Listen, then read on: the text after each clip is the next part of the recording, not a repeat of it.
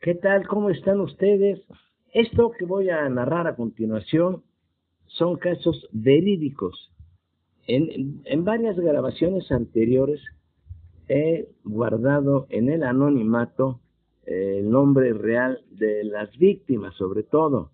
Pero en esta ocasión, por tratarse de un asunto que fue muy delicado, que cobró tintes internacionales, voy a tener que proporcionar el nombre. Advierto, y, no me gusta hacerlo, pero lo debo de hacer. He leído varios libros, eh, disque trabajos de investigación, reportajes, y ni uno solo eh, ofrece datos certeros. Uno que otro más o menos sí lo da, pero no en realidad cómo estuvieron las circunstancias. Yo en aquel entonces era secretario particular del Procurador General de Justicia del gobierno del estado de Michoacán. Acudía yo todos los domingos, normalmente todos los domingos, para ver si algo se ofrecía, aunque claro, estaba la policía judicial, la guardia, si se ofrecía algo importante, pues ellos no tenían que comunicármelo a mí, yo no era jefe de ellos, ellos se lo comunicaban al jefe, al director de la policía judicial, o si no estaba el director, al subdirector, si no, directamente eh, iban a la casa del procurador, eh, pero también estaba de guardia el, turno que le correspondía a la función de Ministerio Público. Pero ese día estaba yo al filo de las 11 de la mañana, un poco antes, en mi oficina, suena el teléfono y era el agente del Ministerio Público de Ciudad Hidalgo, Michoacán, para reportarme que en la noche anterior una avioneta eh, se había desplomado y que no había un solo sobreviviente. Estamos hablando de seis pasajeros y dos eh, tripulantes. Había cosas que a la gente del Ministerio Público se le hacían muy extrañas. Por ejemplo, eh, viajaban dos personas de origen judío o hebreo, no sé cuál es la denominación correcta. En ese avión viajaban una mujer, corrijo, era de, origen canadiense y el hombre era de origen eh, eh, judío o hebreo. El vuelo había partido la tarde anterior del puerto de Lázaro Cárdenas con escala en Uruapan y de ahí volaría directo a la Ciudad de México. Por ahí encontré unos libros, unos reportajes donde decían que había aterrizado en Morelia. Eh, no es verdad. Yo les voy a decir la realidad porque yo estuve recibiendo las llamadas telefónicas. Entonces, el agente del Ministerio Público me indicó que eh, habían ido la noche anterior, tarde noche, a llevar a cabo unas diligencias, es decir, una inspección a revisar porque un campesino les avisó que una avioneta se había desplomado y que habían acudido el agente del Ministerio Público de turno de Ciudad Hidalgo, Michoacán, y llegaron al lugar de los hechos y efectivamente estaba la avioneta que se había eh, estrellado sobre la superficie de la Tierra. El agente del Ministerio Público nos comunicó hasta el otro día porque no pudieron continuar por la noche con las diligencias del caso, con las investigaciones para eh, terminar un trabajo. No pudieron hacerlo, tuvieron que esperarse hasta el amanecer, pero la gente del Ministerio Público me dijo, oiga, licenciado, yo todavía en aquel entonces no hacía mis estudios de posgrado. Dice, aquí hay algo muy extraño. Eh, la persona que murió entre las otras más, tripulación y, pasajeros, trae un nombre eh, de origen hebreo y, eh, su nombre era Amiram Nir. Ah, yo me acuerdo que era Amiram Nir Nisker. Amiram Nisker. Eso fue lo que él me dijo que en el pasaporte del pasajero judío pues eh, no había quedado tan deteriorado. pero que cuando él se comunicó a el puerto de Lázaro Cárdenas concretamente, aunque estos son temas y asuntos federales, pues para obtener información se comunicó directamente con eh, el, un señor de apellido Cuaonte, porque la línea aérea que prestaba estos servicios de casi particulares o privados, así se llamaba, aerovías o aerolíneas Cuaonte, y que y también que se comunicó con las autoridades de allá del Ministerio Público para pedirles que por favor indagaran el nombre completo de la persona, sobre todo de los extranjeros, para poderles dar aviso a las respectivas embajadas o consulados en México. Resulta que la información del nombre no, no coincidían el nombre que, con el que había sido registrado allá en el puerto de Lázaro Cárdenas y con el nombre que aparecía en la en el pasaporte. Pues yo, con los pocos datos que me proporcionó el agente del Ministerio Público de Agostitlán, ciudad cerca de Ciudad Hidalgo, me comuniqué vía telefónica a la casa del procurador y le informé de esta situación. Y él me dijo que de inmediato eh, se le enviara una tarjeta informativa al domicilio del señor gobernador, pero que además llamara yo a las embajadas sin confirmarles si esta persona era verdaderamente de origen eh, judío, porque no teníamos a la vista el cuerpo ni el pasaporte, únicamente el nombre que nos daba el agente del Ministerio Público. Cumplí con lo que él me indicó y de inmediato me comuniqué a la Embajada de Israel en México. Me contestó, creo, una persona que estaba de guardia y le dije que quién era yo, me identifiqué, le dije de dónde le estaba llamando y, me dijo, mire, no, ya, no hay ahorita ningún funcionario de la embajada, está, nada más está, creo que estaba una cocinera, un jardinero y esta persona que era hacía las funciones de vigilancia al interior de la embajada. Y le dije, mire, esto es muy urgente que usted le diga a uno de los funcionarios de la embajada, localícelo, eh, por razones de reserva, si no quiere usted proporcionar el nombre de este funcionario de la embajada, usted localícelo porque al parecer un, eh, un, un, ciudadano, un ciudadano eh, hebreo había fallecido en un accidente de aviación y queríamos verificar.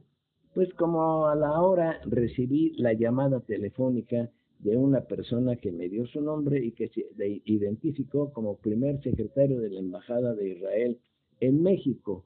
Y ya le platiqué qué había sucedido y me dice, ¿cuál es el nombre del pasajero hebreo?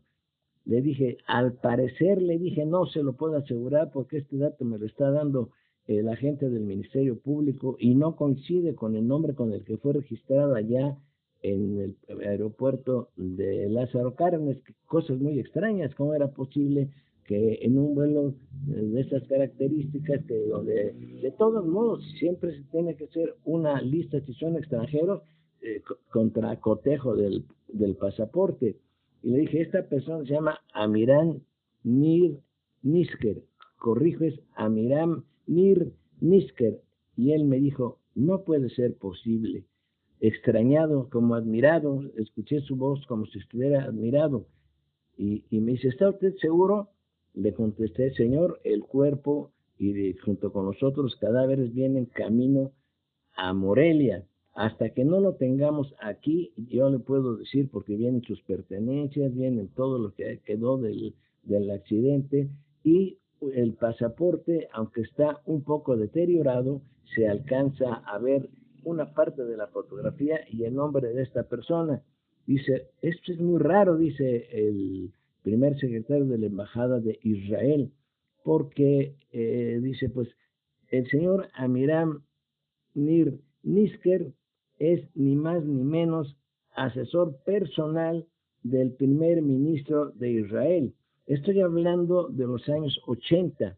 Esto fue el 30 de noviembre de 1880. No, de 1988, corrijo, el, el, el, 30 de noviembre de 1988.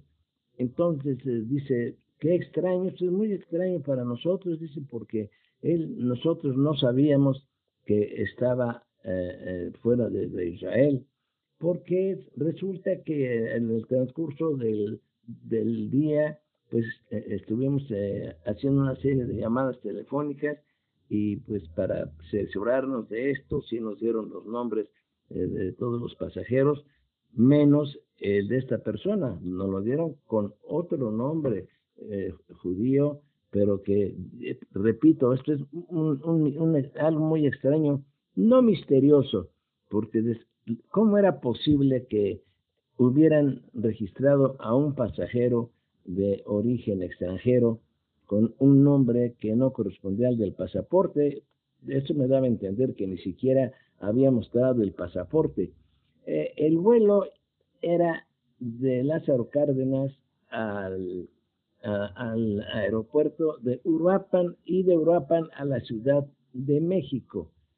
Pues eh, me dio un dato muy importante el primer secretario. Dice, mire, si esta persona que usted dice que responde al nombre de Amirán Nir Nisker, tiene una prótesis en uno de los ojos, no me acuerdo yo, pues han pasado ya algunos años, eh, no me acuerdo si en el ojo izquierdo o el ojo derecho, indudablemente que se trata del señor Amirán Nir Nisker. Yo no me acuerdo si en esa época el presidente de Israel era eh, Shimon Pérez eh, Shamir, o no, no recuerdo yo exactamente quién era el nombre de esta persona. Y, después nos, informamos que este Amirán Nir Nisker era agente del Mossad. El Mossad es un servicio secreto muy especializado en Israel. Sigue existiendo esta institución, pero pues no sabíamos yo, eh, no sabía por lo menos en ese momento la relevancia que tenía este asunto. Volví a comunicarme con el procurador y me dio indicaciones de que de inmediato a ver cómo le hacía para comunicárselo a la Procuraduría General de la República, a la Procuraduría General de la República y también a la Secretaría de Relaciones Exteriores, pero con la advertencia de que el cuerpo y los documentos aún no llegaban a la ciudad de Morelia.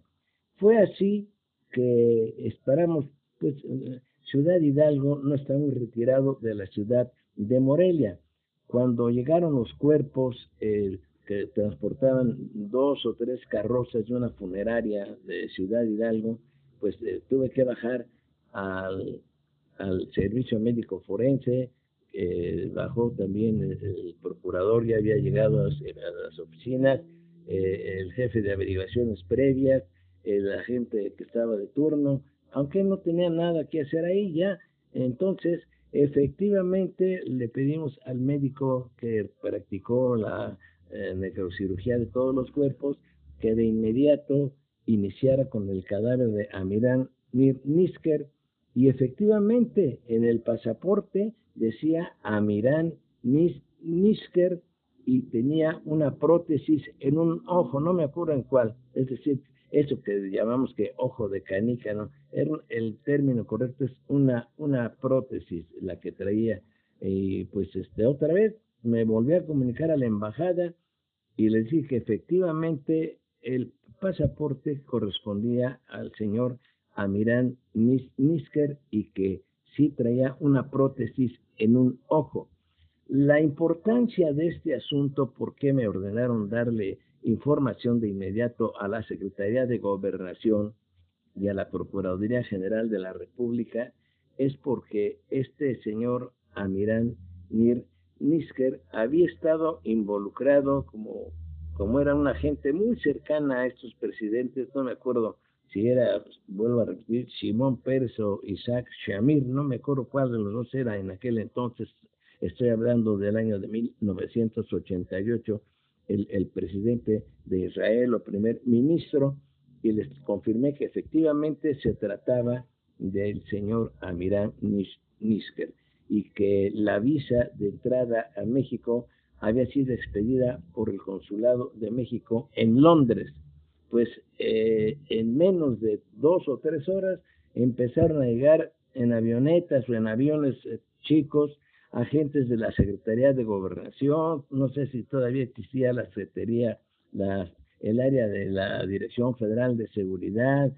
Por cierto, era un día antes de que tomara posesión Carlos Salinas de Gortari, que por cierto había designado como secretario de Gobernación ya a Fernando Gutiérrez Barrios. Llegaron las autoridades federales, el, embajador, vino el embajador de, Israel en México, habló con el procurador solicitándole dispensa de autopsia o de necrocirugía. Eh, esto quiere decir que no se le practicara eh, la um, necrocirugía al cuerpo, que no se abriera, yo no sé si por razones de religión, yo, yo lo ignoro. El caso es que le insistió tanto al procurador pero el procurador no, no pudo apartarse de aspectos jurídicos que establecen eh, un código de procedimientos penales, por ejemplo, porque no sabíamos qué tal que después con las investigaciones que llevara a cabo la Dirección de Aeronáutica Civil pudiera aparecer que la avioneta hubiera sido derribada eh, con un rifle, eh, con algún arma larga, eso en ese momento lo ignorábamos. El caso es que pues, en menos de dos horas era una gran cantidad de gente la que pululaba por los pasillos de la Procuraduría, querían entrar a ver el cuerpo eh, de esta persona, pues, se les permitió que solo entraran dos personas de la embajada para que reconocieran el cuerpo, se les entregó el pasaporte, todas las prendas previo recibo que firmaron para que entregarlo nosotros al expediente que se estaba integrando y que ya había iniciado el agente del Ministerio Público de Uruapan, pero el procurador se ajustó al derecho o a la ley y les dijo que no, él no podía autorizar una dispensa de autopsia. Así se tratara de este personaje tan importante. Así es que se le tuvo que practicar la necrocirugía.